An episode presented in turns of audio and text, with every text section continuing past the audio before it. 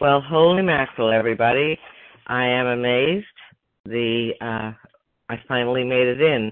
I didn't think I was going to make it. I really didn't. So I'm very glad to be here. So what's been going on with the coronavirus and everything? You know, I'm just going to remind you, wash your hands. But the other thing you might want to do is use a neti pot because I keep hearing that the issue is when the droplets get in your nose. So what if you're washing out your nose every morning and night and maybe during the day if you're in the mood? That might be a way to keep yourself healthier. That's all I wanted to say. Good morning. This is Granny D, Dorcas Smith, out of Plymouth, Michigan. A little bit sort of off balance because I couldn't get into the call and I was I'm going, oh, what are we going to do? Oh dear. But we made it. Yay! This is the Nu Skin Weight Management Call TR90 and Body Burn 30. Amazing programs, and it's all about exercise, movement. And you know, I'm going to say it again. It's all about exercise. It's all, it's not even exercise. It's moving, moving, moving, moving. Even if you don't get to do weight bearing exercise, if you can walk upstairs, that's weight bearing exercise. And if you just live your life and are active and you vacuum and you dust and you do other things around your house now that you're all locked in, there are many ways on a cold day to get 10,000 steps and look after your body. And I truly believe that move is the way to live. Okay, I've been reading to you from Go Wild by John Ratey, MD, and Richard Manning.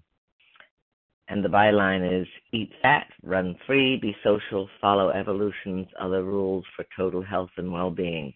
Well, I'm on to the last chapter, and I'm so sad because I have found this to be one of the most life changing books in my life for quite some time.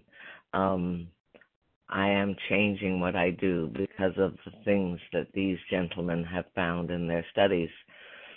And I understand different things, like a simple thing. When you give someone a hug, we get a squirt of oxytocin. If you see a lonely animal and you give them a cuddle, you give them a squirt of oxytocin and they feel better. So I've just been remembering to give my dog a whole lot of more hugs than I used to because I know it gives her a squirt of oxytocin and it makes her so much happier and peaceful. I didn't know that before.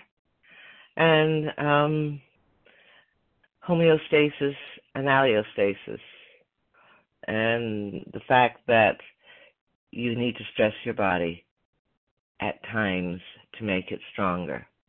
And it's okay stress is all right, especially if you're trying to get yourself to grow. It's just 24 7 stress is not a good idea. So, the other part of stress is when you stress your body, you also need to rest. So, don't forget to rest. Another one is get those eight hours in if you can. I had no idea the importance of sleep get that sleep in.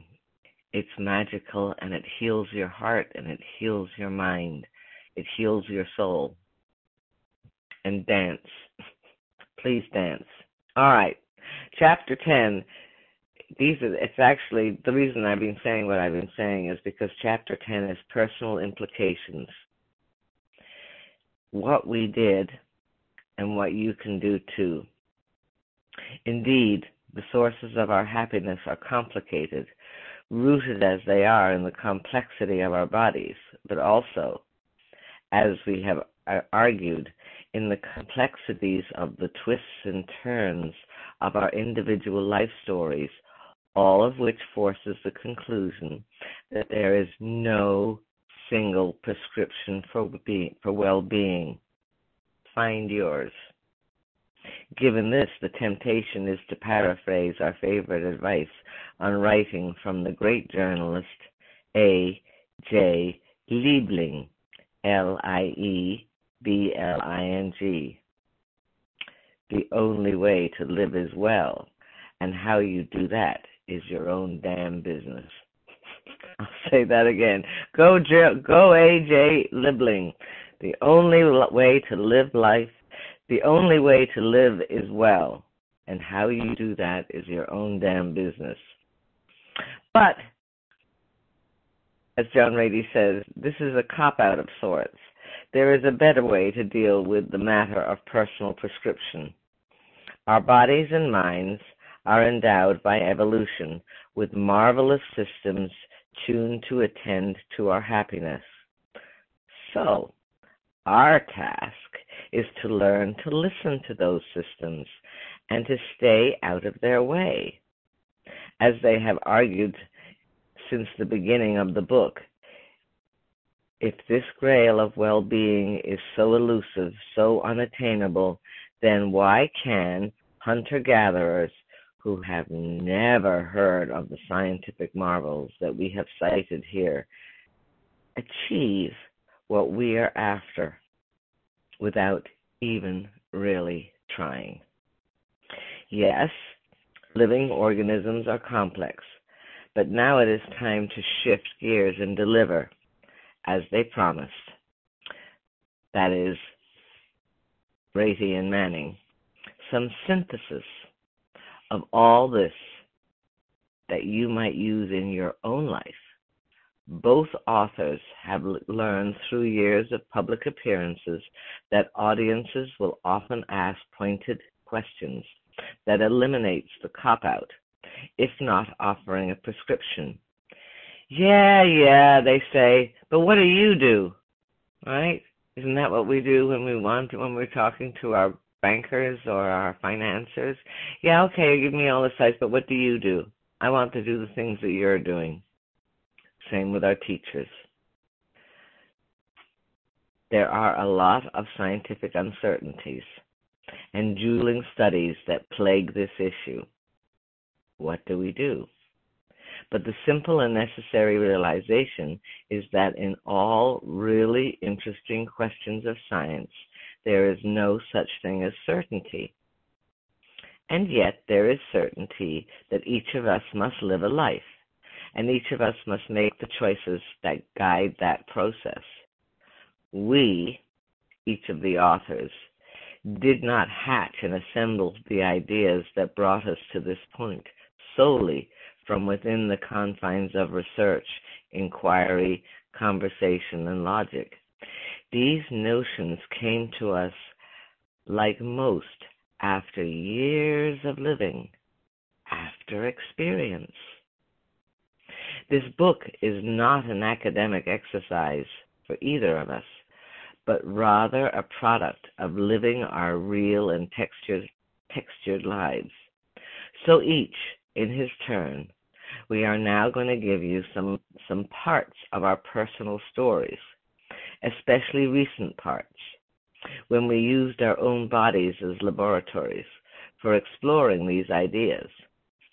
The truth is, our lives changed greatly during the process of writing this book. Changed for the better. And we think that our experiences might offer some guideposts for your own explorations. John Ratey says, Probably, like many of you reading this, my life can be described as hectic overscheduled, too much to do with too little time. In addition to running a psychiatric practice in Cambridge, Massachusetts, I teach, I lecture around the world, I write books and papers, and if that isn't enough, I have a biocoastal relationship with my wife, Alicia, a television producer in Los Angeles, which sends me on planes back and forth between coasts.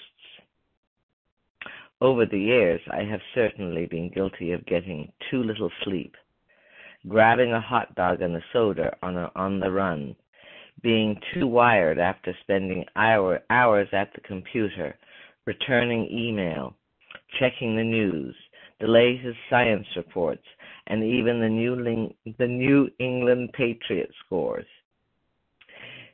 In the city jungles of Boston and LA, nature is not really available, and certainly finding quality time to spend with my tribe, recently made bigger by the important addition of my very first grandchild, hasn't always been easy. But change can happen. If I, John Ratey, can incorporate the concepts laid out in this book in my own hectic life, thereby creating a healthier physical self along with a greater sense of emotional well being, then so can you. Of course, my life didn't start out in so many directions at a frenzied and somewhat unhealthy pace. When I look back on my childhood, I see how wild, in quotation marks, I really was, without even knowing it. I grew up in Beaver, Pennsylvania, a small town outside Pittsburgh, where we lived in a real old style neighborhood. Tribe, in quotation marks, was important. Beaver was a place where everybody knew and cared for one another and with the usual crabs and discontented folks, but mainly people who were strivers of Tom Brokaw's greatest generation. Our food was natural and home cooked.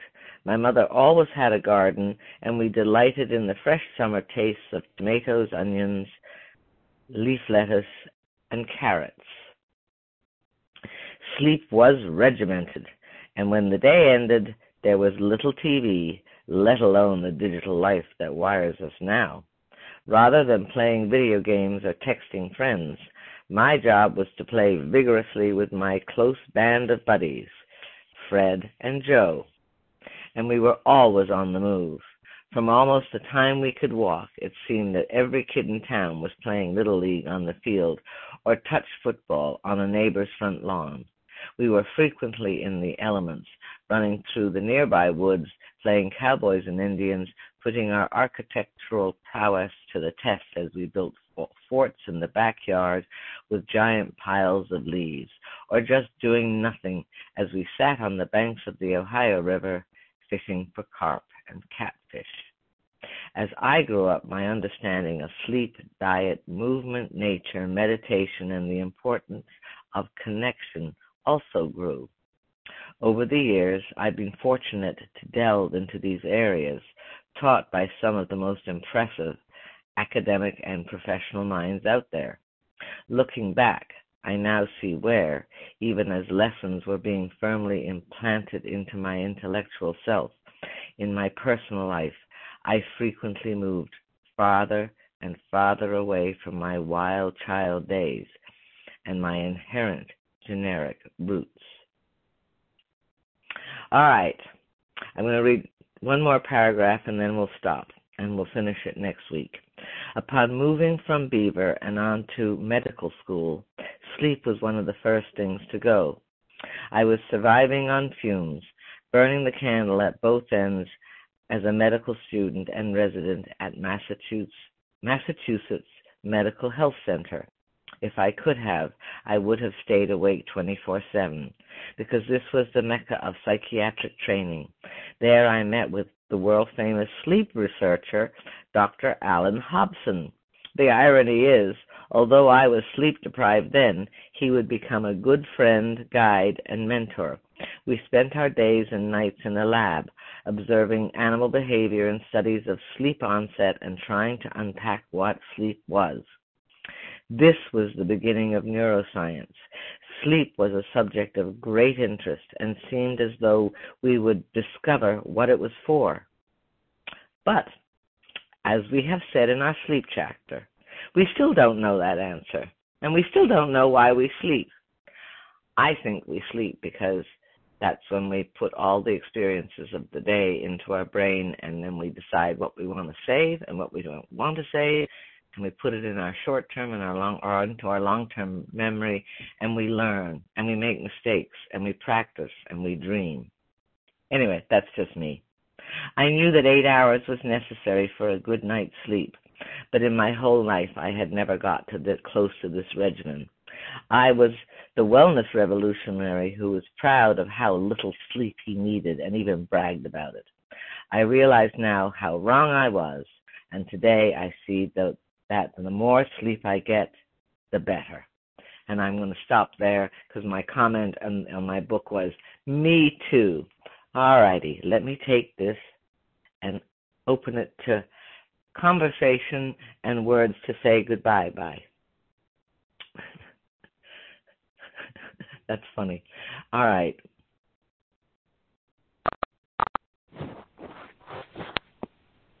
There you go, everybody. You can talk. Thank you. Now, a little dab of tea tree in that uh, neti pot wouldn't go amiss either. No, I know. I suddenly thought of that. Well, no, I didn't suddenly think of it. I do it every day. But I suddenly thought that I needed to tell everybody to remember to use a neti pot. Yes, with a little bit of tea tree, surely it'll clean you out. And isn't it all about those little moist droplets getting into your system? Well, and you also have to worry about your eyes too, because that that might be a way that it would get in. But you can't put tea tree in your eyes, so, but no, but if you wash thing. your ha- but if you wash your hands all the time, then it won't be a problem so much for you getting it in your eyes.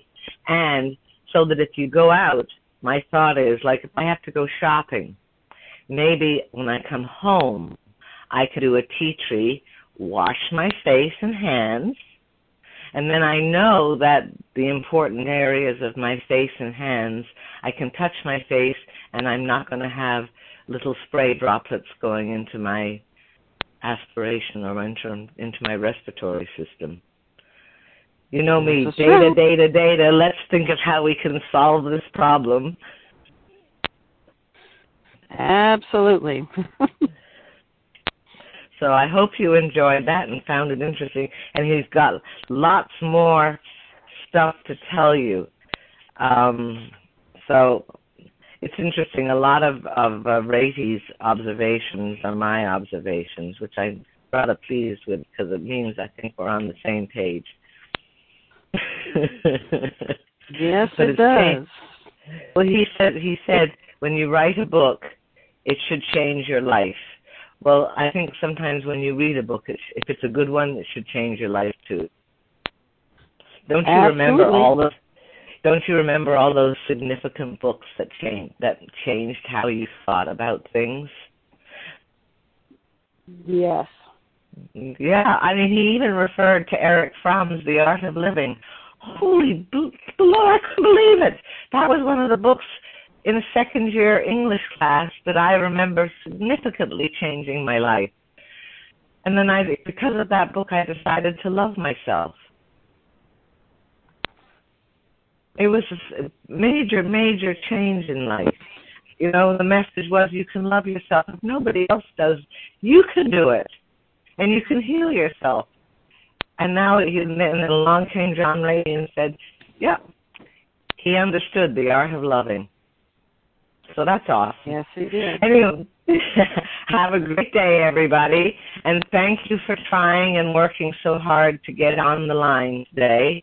Because I heard a whole lot of pongs as I was starting to get ready to talk.